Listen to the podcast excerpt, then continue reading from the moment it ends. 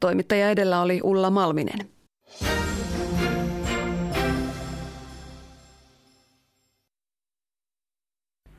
Jos Westermarck olisi ollut ranskalainen tai espanjalainen, niin hänen muistokseen ja elämäntyönsä kunniaksi luultavasti olisi aikoja sitten tehty komea muistopatsas, mutta sitä hän ei ollut. Hän oli vain suomalainen.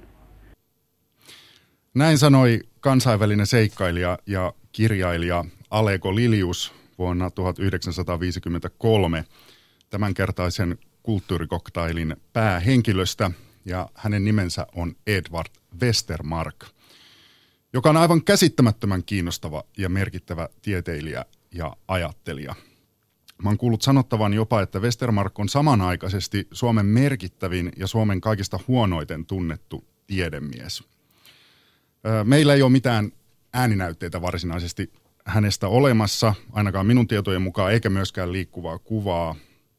Westermarck kuoli vuonna 1939 Tenholassa ja syntyi 1862 Helsingissä. Mutta vaikka meillä ei ole nyt mitään ääntä eikä liikkuvaa kuvaa, niin mulla on täällä studiossa vieraana Westermarckista kirjan kirjoittanut Niina Timosaari, jonka kanssa yritämme nyt tämän reilu 50 minuutin aikana loihtia tämän ihmeellisen Westermarckin eteemme tänne studioon. Tervetuloa, Niina. Kiitos kovasti, Tuomas. Mukava olla täällä. Hyvä.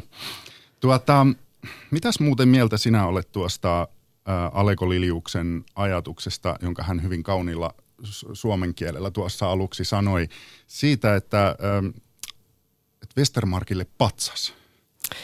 No toki Westermarck on niin merkittävä tutkija, yksi Suomen kaikkien aikojen kuuluisimmista ja ehkä merkittävimmistä tutkijoista, että hän varmasti ansaitsisi oman patsaansa. Hänellehän on itse asiassa tuonne Lontoon yliopistoon on muutama vuosi sitten tämmöinen muistolaatta julkistettu siellä, mikä on tämmöisen anglosakson tai Suomi-Englanti-seuran järjestämä. Mutta Suomessa tosiaan ei vielä mitään patsasta ole, ja toki varmasti sellainen olisi tervetullut ja pitäisi tätä Westermarckin perintöä sitten enempi ehkä näkyvillä. Mutta ei välttämättä patsasta, mutta ainakin se, että Westermarck muistettaisiin jollain tavalla. Mikä, Niina, sut alun perin innosti Edvard Westermarckin elämän ja ajatusten pariin? No, minulla on oikeastaan aika pitkä historia Westermarckin kanssa, että itse asiassa olen tehnyt useampia opinnäytteitä joko hänestä tai sitten hänen oppilaisiinsa liittyen. Ja sitten mikä minua on ehkä kiinnostanut Westermarckissa eniten on tämä hänen vähän tällainen kulttuuriradikalisminsa tai yhteiskuntakritiikkiinsä. Ja sitten jos näin nyt lyhyesti sanoisi tällä kertaa. Joo, me voidaan palata näihin niin kuin henkilökohtaisiin kysymyksiin tässä pitkin matkaa. Mutta minua kiinnosti ehkä myös oikeastaan, jatketaan suoraan tuosta henkilökohtaisuudesta sen takia, että mulla ei ole mitään tilastokeskuksen tekemää faktaa nyt tästä asiasta, mutta käsitykseni mukaan Edvard Westermarck tunnetaan kuitenkin, tai on tunnettu pitkään aika huonosti Suomessa, ja on alkanut tämä nimi oikeastaan vasta tässä nyt niin kuin sen jälkeen, kun olet hänestä kirjan kirjoittanut, joka julkaistiin tuossa keväällä, niin sen jälkeen tässä on niin kuin pikkuhiljaa alkanut tämä Westermarckin nimi tulla esiin, niin mistä tämä on se unohdus tullut ja toisaalta se, että se nimi alkaa nyt pikkuhiljaa niin kuin pulpahdella siellä täällä esiin? No varmaan ehkä merkittävin syy siinä, että Westermarck on vähän jäänyt paitsiolle, on tämmöiset muutokset tieteellisissä lähestymistavoissa, että Westermarckia ehkä hänen kuolemansa jälkeen pidettiin sekä kulttuuriantropologian että sitten sosiologian parissa, niin hänen edustamansa tutkimustapaa pidettiin silloin hieman vanhentuneena. Ja sitten varmasti monta asiaa sitten on myös vaikuttanut muutakin siihen, mutta mä veikkaan, että se on yksi tämmöinen merkittävimmistä. Ja sitten tämmöinen tutkimuksellinen mielenkiinto Westermarckia kohtaan sitten ehkä varmaan joskus tuossa 1980-luvulla on vähitellen alkanut viriämään. Ja häntä pidetään nykyään oikeastaan tällaisena varhaisena sosiobiologian pioneerina, että esimerkiksi evoluutiopsykologian saralla hänen nimensä on tunnustettu. Ja sitten nyt vähitellen tosiaan tätä tutkimuksellista mielenkiintoa on eri tieteenalojen parissa sitten häntä kohtaan häntä on alettu tutkimaan. Esimerkiksi itse on tehnyt tuota väitöskirjaa, niin mikä on tämän minun kirjani taustalla, että kirja perustuu väitöskirjaan, niin olen tehnyt tämmöisessä Westermarckia ja hänen lähipiiriään tutkivassa tutkimusprojektissa. Ja tietenkin myös niin kuin, Westermarck on käsitellyt monenlaisia semmoisia aiheita, mitä itsekin tuossa kirjassani otan esiin, että mitkä varmasti on myös nykyihmistä kiinnostavia. Mun mielestä se oli ihana, jos sä sitä alkanut puhua siitä, että kuinka tyhmiä suomalaiset on, kun ei tajua Westermarckin nerouden päälle, että media on niin surkeata, että se ei tajua nostaa tätä nimeä esiin, mutta et näin tehnyt. Mutta yksi ehkä, mikä on saattanut vaikuttaa siihen, että minkä takia Westermarck ei ole ollut niin hirveästi esillä, on tietynlainen niin kuin liiallinen monipuolisuus. Että hän on, kun vähänkin alkaa perehtyä hänen elämäänsä ja tuotantoonsa, niin sehän rönsyy ihan älyttömän moneen suuntaan. Ruotsiin, Marokkoon, Britanniaan, eri aloihin, eri aktivismin aloihin. Hän on tavallaan niin kuin liikaa kaikkea. Myös liian varmaan kosmopoliittinen jollain tavalla. Et siitä on niin kuin vaikea saada otetta. Niin voi toki olla, että siitä on hieman vaikea saada otetta, mutta toisaalta voisi ajatella toisinpäin, että siinä on aika paljon särmää, että mistä voisi ottaa kiinni. Niin, mutta meillähän on hirveä taipumus myös siihen, että on ihana saada paketoitua joku asia sillain näppärästi pakettiin, sillain, että se on nyt tässä. Mutta Westermarck ei ole ihan sellainen, että se voisi laittaa niin kuin ihan tällainen näppärästi vaan niin kuin pieneen pakettiin, että hänen elämäntyönsä oli tässä ja hän oli tyyppinä tällainen. Joo, ei sillä tavalla. Että hän on ollut hyvin monipuolinen tutkija ja myös ihminen ja kosmopoliitti, kuten sanoit, mutta se on kiva nyt minusta itse nähdä näin Westermarck-tutkijana, että se mielenkiinto Westermarckia kohtaan vähitellen tässä myös niin kuin tällainen yleisön puolelta niin viriin nyt, että tieteellisissä piireissä sitä on jo ollut vähän pidemmän aikaa eri näkökulmista, mutta sitten, että myös että ihan ei-akateemiset piiritkin innostus, ja että tietäisi, että kuka hän on, ja ymmärtäisi hänen perintönsä. Sä oot siis, Niina Timosaari, kirjoittanut sen nimisen kirjan kuin Edvard Westermarck, ja alaotsikko on Totuuden etsijä. Mitä totuutta hän oikein etsii?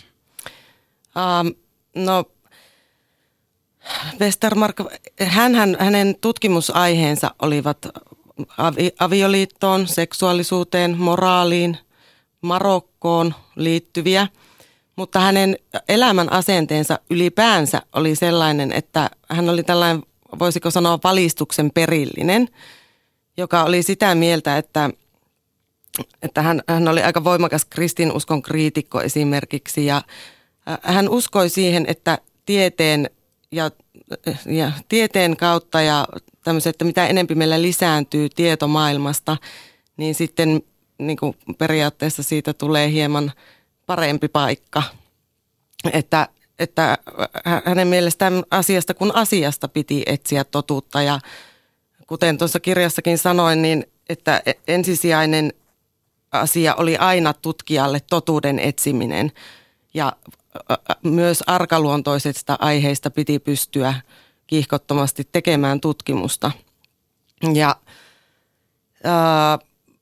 tämä oli hänen tämmöinen johtava nuora elämässään, että hän on 1880-luvun nuori, ja tämä 1880-luku oli semmoinen aika tämmöisten liberaalien aatteiden aikaa, ja usko tieteen merkitykseen yhteiskunnallisten kysymysten ratkaisussa nousi, ja maallistuminen alkoi vähän olemaan enempi ja enempi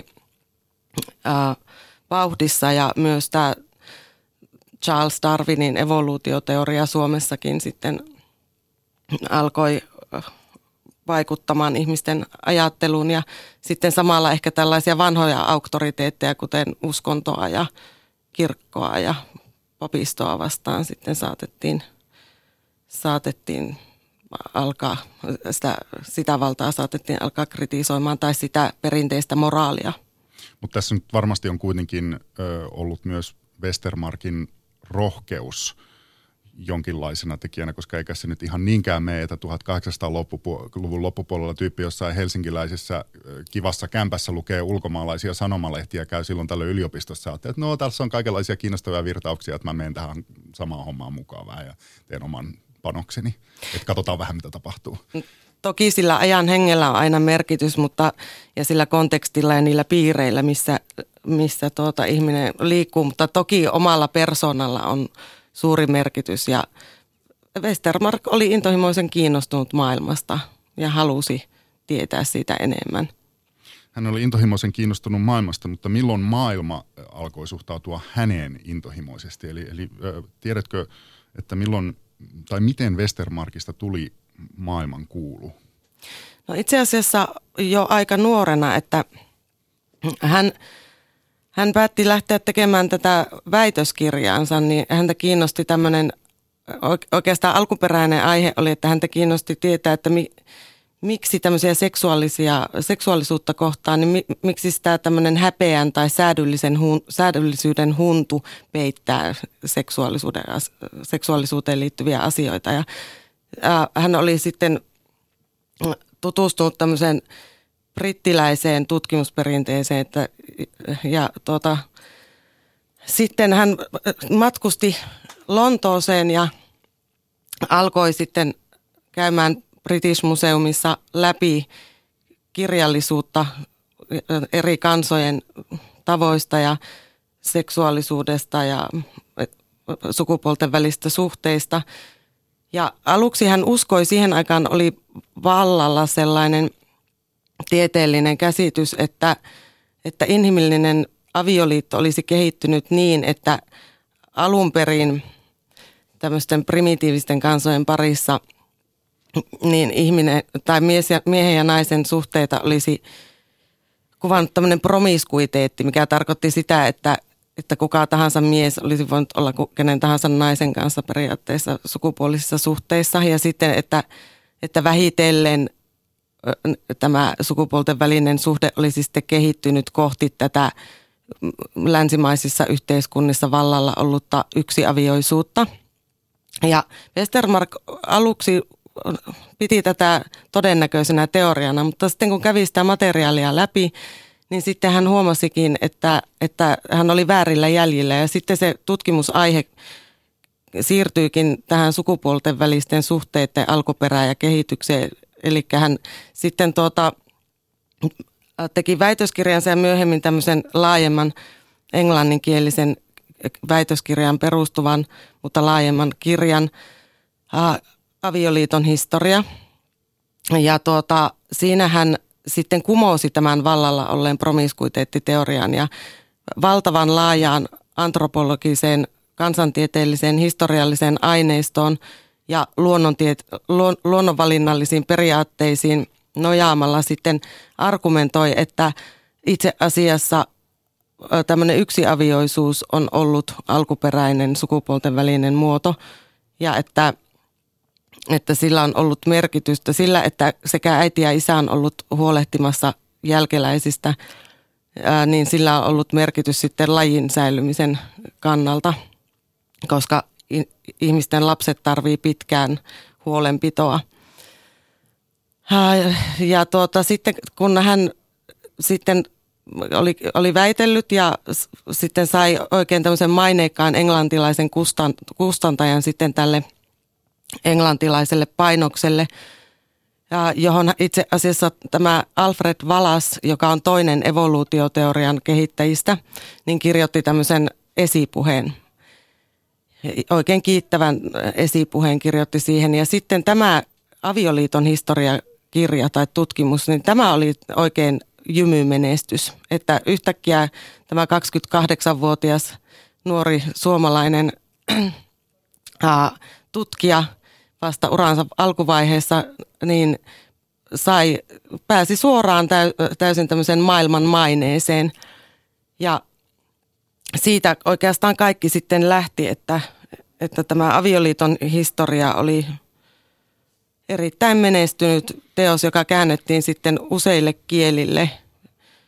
Siis oliko tämä jotenkin niin vallankumouksellinen ajatus, että tämä yksiavioisuus jotenkin, että miten tämä just niin kuin yhtäkkiä räjäyttää koko tiede ja myöhemmin myös taidemaailman tämä juttu? No varmasti siinä monenlaista syytä. Ensinnäkin se, että se tarttui todella ajankohtaiseen aiheeseen. Silloin puhuttiin paljon niin kuin tämmöisiä avioliittoon ja sukupuoleen ja naisten asemaan ja muuhun liittyvistä kysymyksistä. Ja se asia oli ikään kuin pinnalla ja valmiiksi. Ja sitten samaan aikaan sitten tulee tämmöinen tutkimus, mikä perustuu hyvin laajalle antropologiselle aineistolle.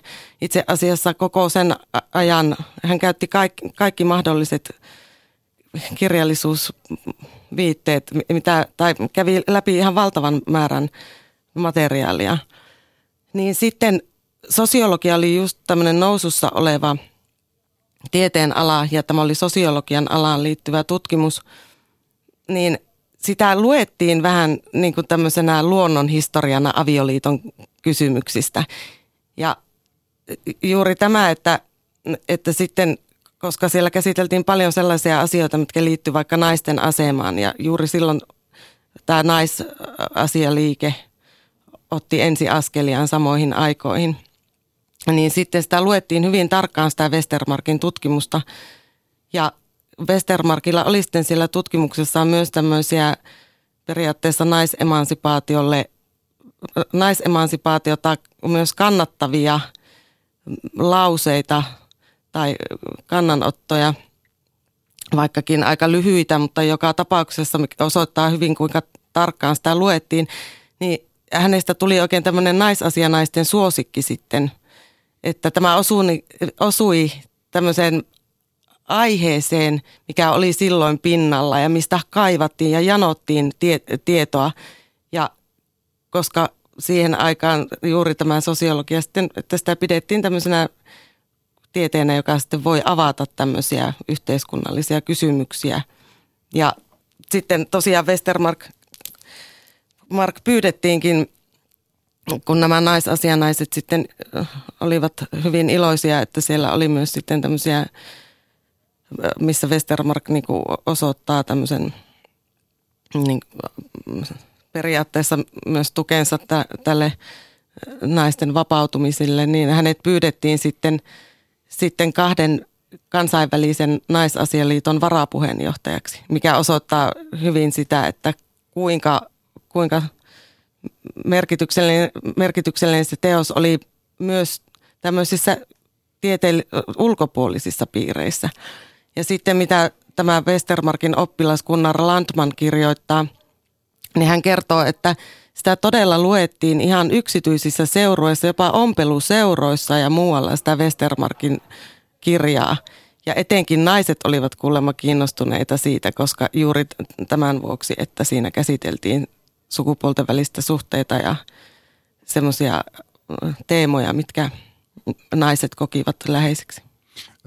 Oliko siinä jotain siis semmoisia siinä teoksessa ja tässä hänen avioliitohistoriaa käsittelevässä tutkimuksessa, siis jotain ikään kuin, anteeksi jos mä sanon tämän kauhean nyt niin kuin nonsaleeraavasti tai tyhmästi, mutta oliko siinä siis jotain tämmöisiä twiitinomaisia lausahduksia tai jotain semmoista tarttumapintaa, jotka osuivat, joita haluttiin tämmöisiä niin kuin jotain statementinomaisia juttuja sen aikaiseen naisasiakeskusteluun. Että ne sopivat täydellisesti. Että niitä ei ole siinä kirjassa välttämättä hirveän paljon, mutta ne olivat niin kuin juuri sopivanlaisia.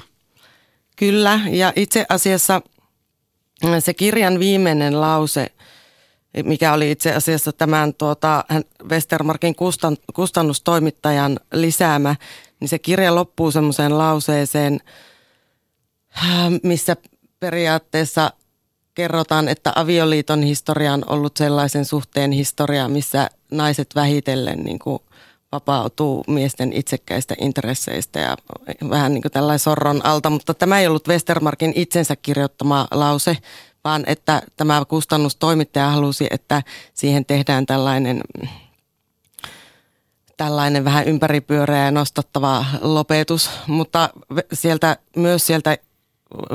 kirjasta löytyy useita muitakin kohtia, mitkä Westermarck on ihan itse kirjoittanut, missä hän kertoo, että esimerkiksi sivilisaation myötä naisen asema vähitellen parantuu, miesten sympaattiset tunteet alkavat laajentua niin, että he alkavat kohdella naista tasavertaisinaan, ja että esimerkiksi sieltä löytyy sellainen pätkä, missä Westermarck sanoi, että modernissa yhteiskunnassa ei enää suljeta naista jonnekin eri tilaan, kuten jotain eksoottista kasvia johonkin kasvihuoneeseen, vaan että naisen tulee saaja, kuuluukin, niin seurustella vapaasti miesten kanssa, ja että mitä sivistyneen tai mitä korkeammalle sivistyksessä mennään, niin naista ei pidetä vain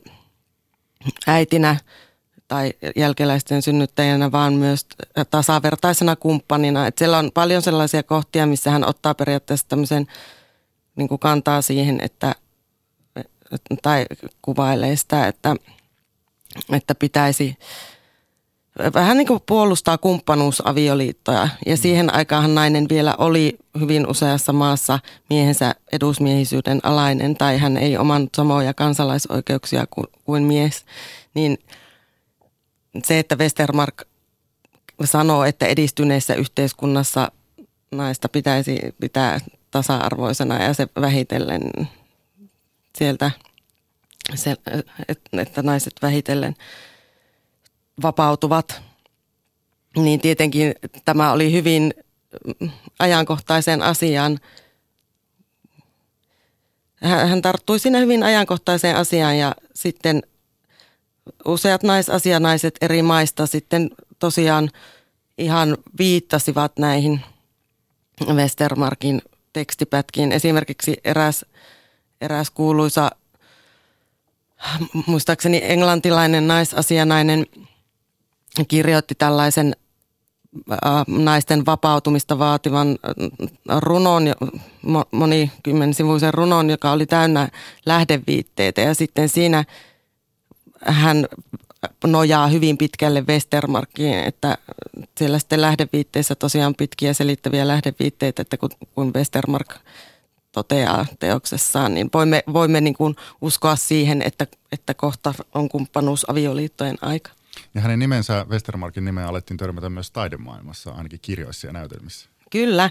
Tosiaan tämä avioliiton historian menestys, niin ehkä sitä kuvaa aika hauskasti se, että Westermarckiin viitattiin tosiaan tämmöisissä sekä näytelmissä että romaaneissa. Esimerkiksi kuuluisa englantilainen näytelmäkirjailija Bernard Shaw teoksessaan Ihminen ja yliihminen, Man and Superman, tai tämä on oikeastaan näytelmä, niin siinä esipuheessa sitten viittaa Westermarckiin, ja nimenomaan Westermarckin nimi tulee vähän tämmöisenä, mikä niin kuin kuuluu yleissivistykseen. Että hyvin usein toistettu asia on, että sanotaan, että Shaw on kuvannut Violet-nimisen roolihahmon naiseksi, joka on itsetietoinen ja on lukenut Westermarckinsa, mutta todellisuudessa Westermarckiin viitataan tässä Shawn teoksen esipuheessa, mikä ei itse asiassa löydy suomennoksesta, mutta siinä englanninkielisessä alkuperäisteoksessa. Niin siinä hän kertoo, että minkälaista näytelmää hän on kirjoittamassa. Hänen ystävänsä oli toivonut joskus useampia vuosia aiemmin, että Shaw kirjoittaisi tämmöisen klassisen Don Juan-näytelmän. Ja sitten tämä Shaw käy pitkään läpi sitä, että minkälainen Don Juan-näytelmän pitäisi olla. Ja sitten hän on sitä mieltä, että hän ei halua kirjoittaa tämmöistä perinteistä Don Juan-näytelmää, jossa tämä Don Juan olisi kiinnostunut vain omien vaistojensa vapaudesta, vaan että hän haluaa kirjoittaa sellaisen näytelmän, jossa tämä nykypäivän Don Juan lukee Schopenhaueria ja Nietzscheä ja Westermarckia ja on kiinnostunut enemmän kuin omien vaistojensa vapaudesta, niin on kiinnostunut oman kansansa tai tulevaisuudesta. No jos tuohon aikaan 1900-luvun alkupuolella jossain näytelmissä on sanottu, mun käsittääkseni joissain on jotain tämmöisiä replikkejä, että hän on lukenut Westermarckinsa. Joo. Niin tarkoittaako se siis sitä, että on tietoisempi naisen asemasta ja siitä, mitä naisen asema voisi olla? Jos sen jotenkin tiivistää, että mitä tarkoittaa, että on lukenut Westermarckinsa? No niin, varmaan riippuu, että mitä kukaanenkin näistä kirjoittajista nyt sitten on niinku hakenut takaa. Näitä viitteitähän on tosiaan useampia, mutta esimerkiksi tässä John A. Hobsonin teoksessa The Recording Angel, A Report from Earth, mikä on vuodelta 1932, niin siinä on semmoinen tilanne, missä nimenomaan tähän Westermarckiin viitataan niin, että kun puhutaan naisten aseman historiallisesta kehityksestä, niin siinä sitten sanotaan, että on lukenut Westermarckinsa. Eli ja vaikuttaa siltä, että tämä Westermarck on ollut hyvin semmoinen niin kuin yleiseen sivistykseen kuuluva, tämä avioliiton historia niin on ollut semmoinen hyvin yleissivistykseen kuuluva ja tosiaan monissa kohdissa vaikuttaa, että nimenomaan tästä naisten aseman historiallisesta kehityksestä, kun puhutaan, tai jollakin tavalla naisten asemasta avioliitosta tai avioliiton merkityksestä, niin sitten Westermarckin nimi otetaan esiin. Mutta en nyt ole tehnyt mitään varsinaista tutkimusta juuri tästä, mutta että olen tietoinen, että siitä on monessa eri kirjassa tai näytelmässä niin löytyy viitteitä ja nimenomaan yleensä se tapa, millä viitataan on se, että Westermarck kuuluu tällaiseen yleissivistykseen tai tämä avioliiton historia on semmoinen perusteos. Ja ehkä jotain kertoisi, että Sigmund Freud kritisoi tai ehkä jopa teilasi jotain hänen ajatuksiaan, että se ei ollut mikään semmoinen ihan kuka tahansa nimi tai mikä tahansa nimi. Ei todellakaan, että siis aikanaanhan sitten että Freudin nimi on ehkä jäänyt enempi elämään, mutta sitten toisaalta, että sanoisin, että he ovat olleet vähintään yhtä kuuluisia tiedemiehiä aikanaan. Mä lupasin tuossa alussa, että yritetään nyt vähän loihtia tätä Edvard Westermarckia tähän, vaikkapa nyt tähän studiopöydälle, niin millainen tyyppi se oli?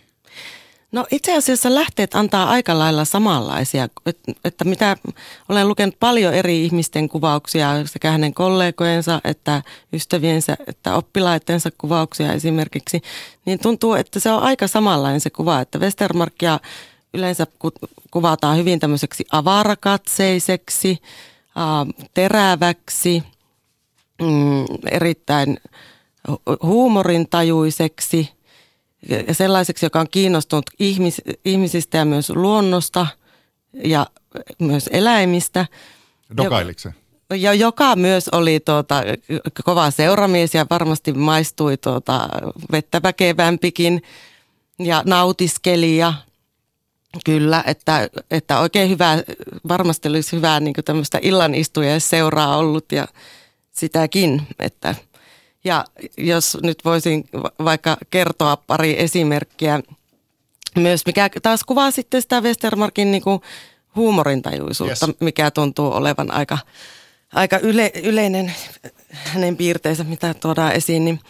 Niin esimerkiksi tämmöinen eräs yhdysvaltalainen sosiologi kuvasi Westermarckin kuoleman jälkeen kirjoittamassa muistokirjoituksessa, että Westermarck oli hyvin hauska ja hänellä oli vähän tämmöinen kujeileva huumorintaju. Että esimerkiksi kerran hän oli ollut yhdessä Westermarckin kanssa tekemässä tutkimusta British Museumissa tai siellä kirjastossa ja olivat sitten evästauolla sitten siinä ja istuneet siinä portailla ja siinä edessä oli ollut suihkulähde ja Westermarck oli sitten avannut omat eväspakettinsa ja hänellä oli sitten joku pullokin siinä. Ja sitten kaveri oli kysynyt, että mitä sulla on siellä pullossa sisällä ja Westermarck meinasi, että viskiä löytyy täältä. Ja sitten yhtäkkiä Westermarck oli ottanut sen oman viskipullonsa ja siinä edessä oli tosiaan se suihkulähde ja sillä suihkulähteellä oli ollut sitten tämmöisiä mukeja, että siitä sai hakea vettä. Niin Westermarck oli kaatanut yhteen tämmöiseen mukiin sitten sitä viskiä ja tullut takaisin vähän semmoisen hiihittelevän näköisenä siinä. Ja sitten se kaveri oli kysynyt, että no mitä varten sä nyt noin teit? Sitten, että No hänestä on vaan niin hauska ajatella sen vanhan piian ilmettä, joka tulee tuohon ja niin kuin, sitten juo sen ja huomaa, että mitä siellä on sisällä. Ja eikö se muuten jeesailu jotain sen oppilaita, jotka oli ottanut vähän liikaa? Joo, tosiaan jostain aikalaislähteestä olen lukenut sellaisen, että niitä Westermarckhan tosiaan toimi tuolla, oli sosiologian ensin opettajana ja sitten professorina tuolla Lontoossa myös, niin siellä sitten oli kerran ollut näitä jotain suomalaisia opiskelijoita siellä sitten jollakin opintomatkalla ja olivat ottaneet ilmeisesti nämä opiskelijat sitten vähän liikaa, sitten viettäneet iltaa ja olivat joutuneet putkaan.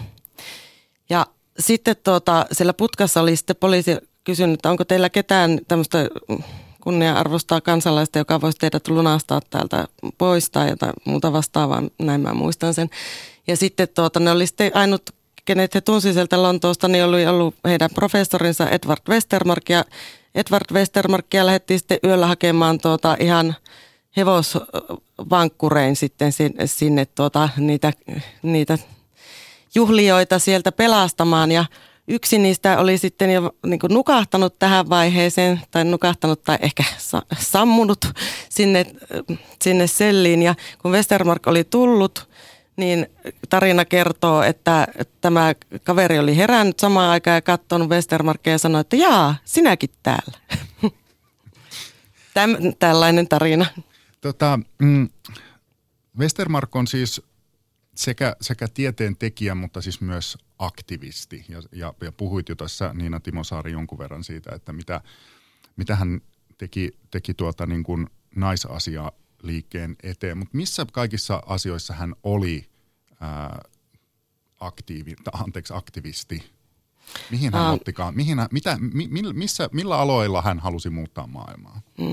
Ehkä aktivisti, joka on voimakas sana, mutta aktivistisanaa varmaan voi sanoa, että hän taisteli uskonnonvapauden ja kirkon ja valtion erottamisen puolesta. Että hän oli esimerkiksi tämmöisen Prometeusseuran puheenjohtaja, joka vaati Suomessa uskonnonvapautta ja kirkon ja valtion eroa ja muun muassa siviiliavioliiton sallimista ja muuta vastaavaa.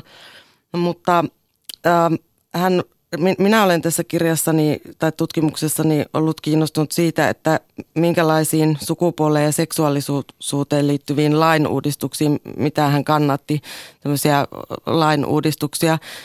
Ja Westermarck oli kirjoissaan ja tutkimuksissaan hyvin objektiivisesti orientoitunut, aika kiihkotonkin, mutta olen osoittanut tutkimuksessa, että niistäkin löytyy, että hän ottaa siellä niissä tieteellisissä tutkimuksissaankin periaatteessa kantaa tiettyjen lainuudistusten puolesta. Ja sitten hän myös on yhteiskunnallisesti ollut mukana erilaisissa liikkeissä. Että esimerkiksi tosiaan hän oli niin kuin naisten tai sukupuolten tasa-arvon kannattaja. Sitten hän kannatti homoseksuaalisuuden dekriminalisointia. Siihen aikaan homoseksuaalisuus oli rikos. Westermarckin mielestä kyseessä oli yksi luonnollinen seksuaalisen suuntautumisen muoto, johon itse asiassa kaikilla ihmisillä oli jonkinasteinen taipumus. Ja sen takia siinä ei olisi syytä sitä rikosoikeudellisesti rangaista. Että hän oli yksi varhaisimpia itse asiassa tutkijoita, jotka käsitteli homoseksuaalisuutta kiihkottomasti ja teki paljon sen, pyrki ymmärtämään, mistä on kysymys ja teki ehkä sen moraaliselle hyväksynnälle tilaa tutkimustensa kautta. Myös sitten esimerkiksi ollut niin ehkäisyä on ollut sen puolesta, että ehkäisy pitäisi olla laillista ja saavutettavissa ja vaikuttanut esimerkiksi myös tällaisissa järjestöissä. Yleensä ollut tämmöisenä enempi keulakuvana, tämmöisenä varapuheenjohtajana, että osoittanut sitä kautta. Häntä on pyydetty moneen yhteiskunnalliseen tällaiseen järjestöön sitten, että hän on maineillaan sitten myös asettunut tukemaan erilaisia pyrkimyksiä. Mutta tosiaan taustalla näissä on monesti se, että Westermarck hän oli myös moraalin tutkija ja hän tutki moraalin alkuperää ja kehitystä. Ja hän oli sitä mieltä, että moraali perustuu viime kädessä tunteisiin, hyväksynnän ja paheksunnan tunteisiin. En mene nyt tässä tarkemmin siihen teoriaan, mutta hän oli sitä mieltä, että vaikka moraali on tunneperäistä, niin siihen pystyttiin vaikuttamaan järjellä ja tosiasioita koskevalla tiedolla. Ja hän oli sitä mieltä, että vähitellen esim. Lait tai tavat tulivat, että niitä tuli puhdistaa ehkä uskonnon tai taikauskon tai muun tällaisen tällaisen vaikutuksesta ja mitä enempi saatiin tutkimustietoa asioista, niin sitä valistuneempia moraaliarvostelmia oli mahdollista tehdä ja juuri tämä näiden tiettyjen lakimuutosten esimerkiksi kannattaminen, niin osaltaan hänen tutkimuksissaan oli sitä, että hän saattoi jäljittää jonkun lain alkuperään johonkin sellaiseen asiaan, kuten vaikka Euroopan avioerolait, että ne ovat siksi niin tiukat, että tämä kristillinen käsitys avioliiton purkamattomuudesta on juurtunut Euroopan lainsäädäntöön niin syvästi, että sitä ei välttämättä huomatakaan, että se johtuu siitä ja että jos nyt ajatellaan maallisessa yhteiskunnassa, niin onko sitten se legitiimi peruste sille, että pariskunta ei saa niin halutessaan erota. Ja hän sitten aika voimakkaastikin otti kantaa esimerkiksi juuri liberaalimpien avioerolakien puolesta ja oli sitä mieltä, että kun kyseessä on kahden ihmisen välinen sopimus, niin heidän pitää pystyä se myös purkamaan, mikäli he niin haluavat.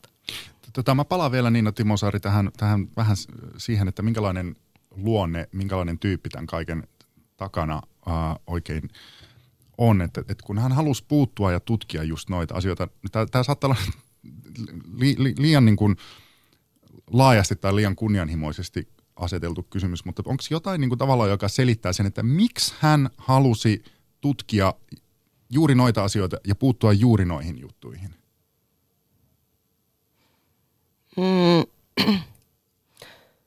No en varmaan osaa mitään tyhjentävää vastausta sanoa, mutta häntä kiinnosti ne kysymykset. En nyt ehkä osaa. No mitä mieltä sä oot esimerkiksi siitä? Mä otan nyt esimerkin. Kun hän puuttui homojen oikeuksiin ja homoseksuaalien asemaan, niin tässä on, sä arvaat jo mitä mä oon sanomassa, eli tämä mitä monet tieteilijätkin puhuvat faktana, vaikka se ei käsittääkseni ole missään todistettu fakta, että hän olisi itse ollut homoseksuaali. Että joku tämmöinen asia olisi niin kuin, ikään kuin vaikuttanut siihen, miten hän ajatteli tästä maailmasta ja tietyistä ihmisistä. No tosiaan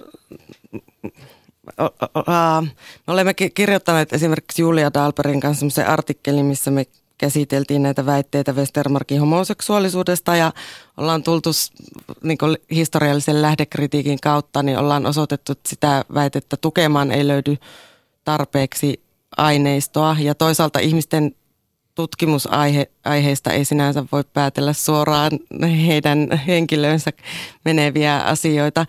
Mutta siis voi toki hyvin olla, että hän oli homo tai ei ollut homo, mutta että siihen ei voida saada näillä tiedoilla, mitä meillä on. Niin. Ja sitten toisaalta voi aina kysyä, leikitäänkin, että löytyisi semmoinen kirje, jonka hän on kirjoittanut siskolleen. Jos lukee, että rakas sisko, olen homo, terveisin niin. Edvard.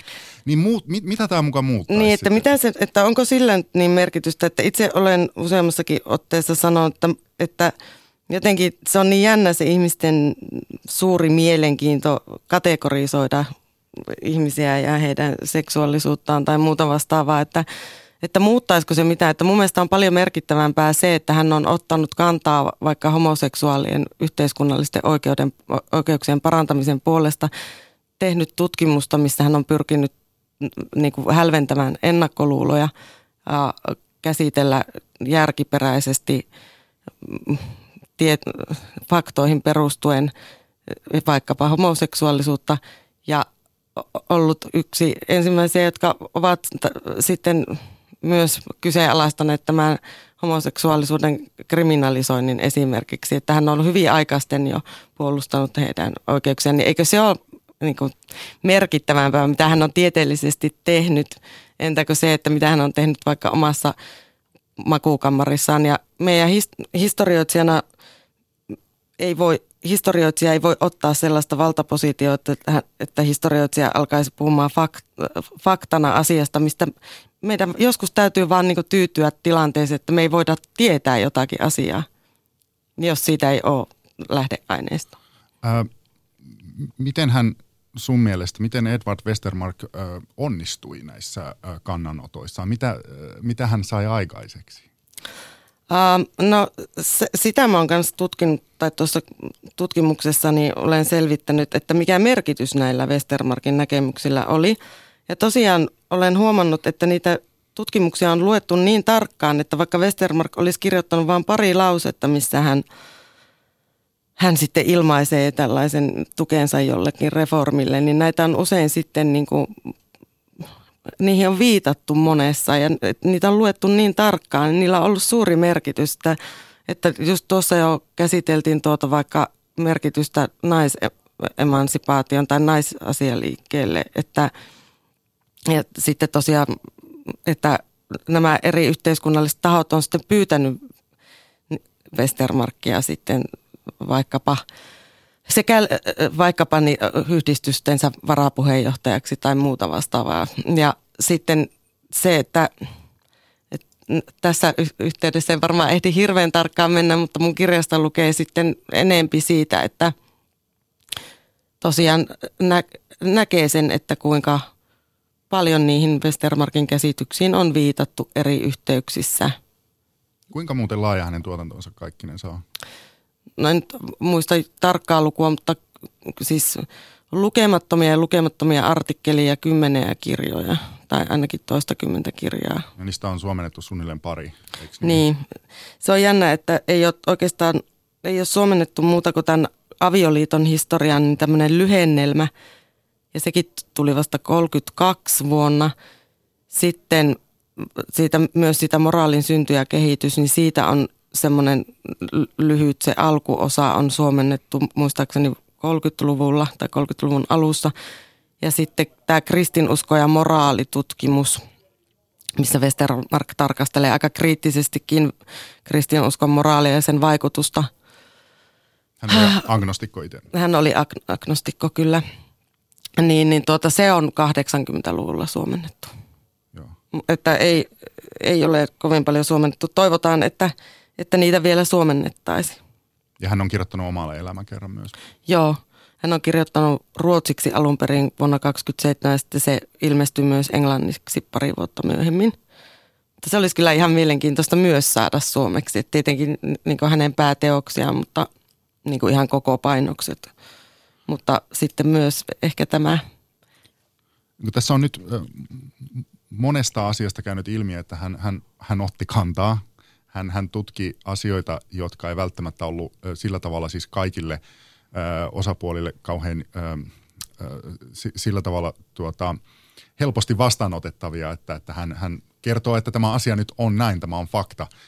Joutuiko Edvard Westermarck koskaan kuseen? Mm. Että häntä niin kuin vainottiin, hänen kimppuunsa hyökättiin tai hän olisi ollut jossain lähellä piti tilanteissa. En ole ainakaan törmännyt tämmöiseen. Yleensä hänen tapansa ei ollut semmoinen, että vaikka hän käsitteli tämmöisiä aika arkaluontoisiakin aiheita ja otti kantaa, niin hänen tapansa ei ollut sellainen, että hän olisi kauhean kiihkomielisesti ja jotenkin tunteita herättäen tehnyt sitä, vaan enempikin sillain järkeen ja faktoihin perustuen lyhyesti, asiapitoisesti,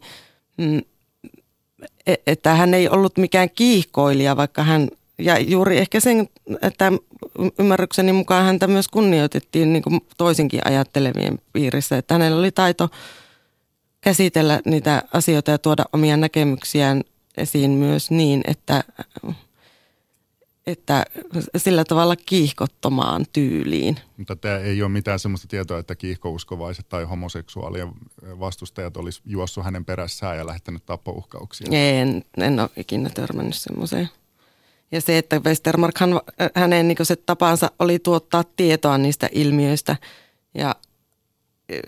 ja sitä kautta sitten ehkä osoittaa, että ihmisille, että onko tämä nyt niin että perustuuko tämä vaikka meidän tuominta tai naisten alisteinen asema, niin onko se järjellisesti perusteltavissa.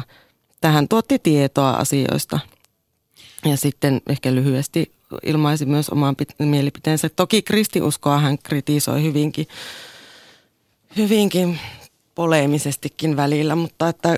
Mikä se hänen ydinsanomansa siitä oli? No kun siihen aikaan monesti erilaisia, vaikkapa sitä, että valtiokirkkoa tai sitä, että ei ollut uskonnonvapautta, niin sitä perusteltiin sillä, että jos myönnettäisiin, tai että periaatteessa monesti kristilliset tahot ajattelivat, että ei olisi moraalia, jos ei olisi kristinuskoa. Niin Westermarck sitten teki tutkimusta siitä, että no okei, että no mikäs on se kristillisen moraali, se pääajatus, ja hän sitten pitikin hyvin ansiokkaana vaikkapa Jeesuksen tätä kultaista sääntöä ja tätä, että kohtele lähimmäistäsi niin kuin itseäsi ja muuta vastaavaa, mutta ei pitänyt sitä mitenkään yksinomaisesti kristinuskolle ominaisena, että myös muista kulttuureista löytyy tämä sama. Ja sitten hän tarkasteli, että miten eri aikoina kristinusko on käytännössä vaikuttanut moraaliin, että esimerkiksi vaikkapa naisten asemaan, niin hän osoitti, että vaikkapa Roomassa pakanallisella ajalla naisen asema oli käytännössä itsenäinen. Hän saattoi omistaa omaisuutta ja muuta vastaavaa, mutta hyvin pian sitten, kun kristinuskosta tuli valtion uskonto, niin sitten nainen joutui miehen vallan alle. Eli hän pyrki osoittamaan, että itse asiassa moraali ei ole kristinuskosta riippuvainen ilmiö, vaan se kuuluu ihmisyyteen, se on lajin tai evoluution myötä kehittynyt tämmöinen tunneperäinen ilmiö, millä on hyötyä lajin säilymisen kannalta, jos nyt lyhyesti voisi näin yksinkertaistaa. Ja että oikeastaan moraali edistyy sitä enemmän, mitä vähemmän se on kytköksissä uskontoon. Että hän osoitti, että esimerkiksi vaikka kristinusko oli saattanut legitimoida sotia tai naisten aseman, naisten vaikka tämmöisen epätasa-arvoisen aseman tai eläinten oikeuksia vienyt vaikka alaspäin, tai osoitti eri tämmöisellä moraalin saroilla, että ei voida väittää, että kristinusko jotenkin olisi tae sille moraalisuudelle. Ja sitten pyrki pikemminkin olemaan sitä mieltä, että mitä vähemmän se on liitoksissa siihen, ja mitä enempi ihmiset reflektoivat omia moraalikäsityksiään tiedon ja järjen valossa, niin sitä valistuneempia moraaliarvostelmat ovat. Onko Niina Timosaari sulla mitään semmoista Westermarckin ajatteluun, tuotantoon liittyvää, mitä sä katsot aika kriittisesti ja jopa oot ihan eri mieltä hänen kanssaan?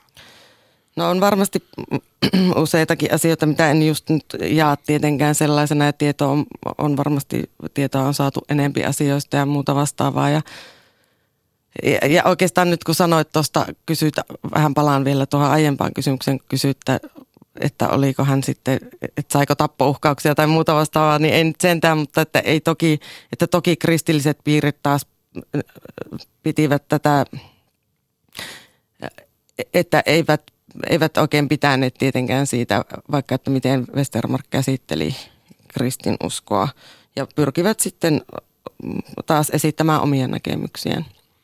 Mutta se, että olenko mä jos samaa mieltä tai eri mieltä, no ehkä yksi semmoinen, tietenkään historioitsena mun niin kuin tehtävä ei ole samaa tai eri mieltä, vaan tutkia menneisyyden henkilöä ja hänen ajatuksiaan ja toimintaansa siinä ajallisessa kontekstissa. Mutta voin sanoa, että ehkä tämmöinen, mikä omiin korviin on ollut semmoinen poikkeava siellä, että kun Westermarck on monissa asioissa hyvin tämmöinen ehkä, mitä nykyään pidettäisiin edistyksellisenä tai että voidaan ajatella, että hän on ollut edistyksellinen, niin toisaalta, että hän on, kuten kirjassani tuo esiin, niin hän on kannattanut myös tämmöiseen niin kuin eugeniikkaan liittyviä lainuudistuksia, että hän oli sitä mieltä, että esimerkiksi ihmiset, jotka on sairaita tai liian köyhiä elättääkseen perhettä, niin että heidän ei kuuluisi saada avioitua.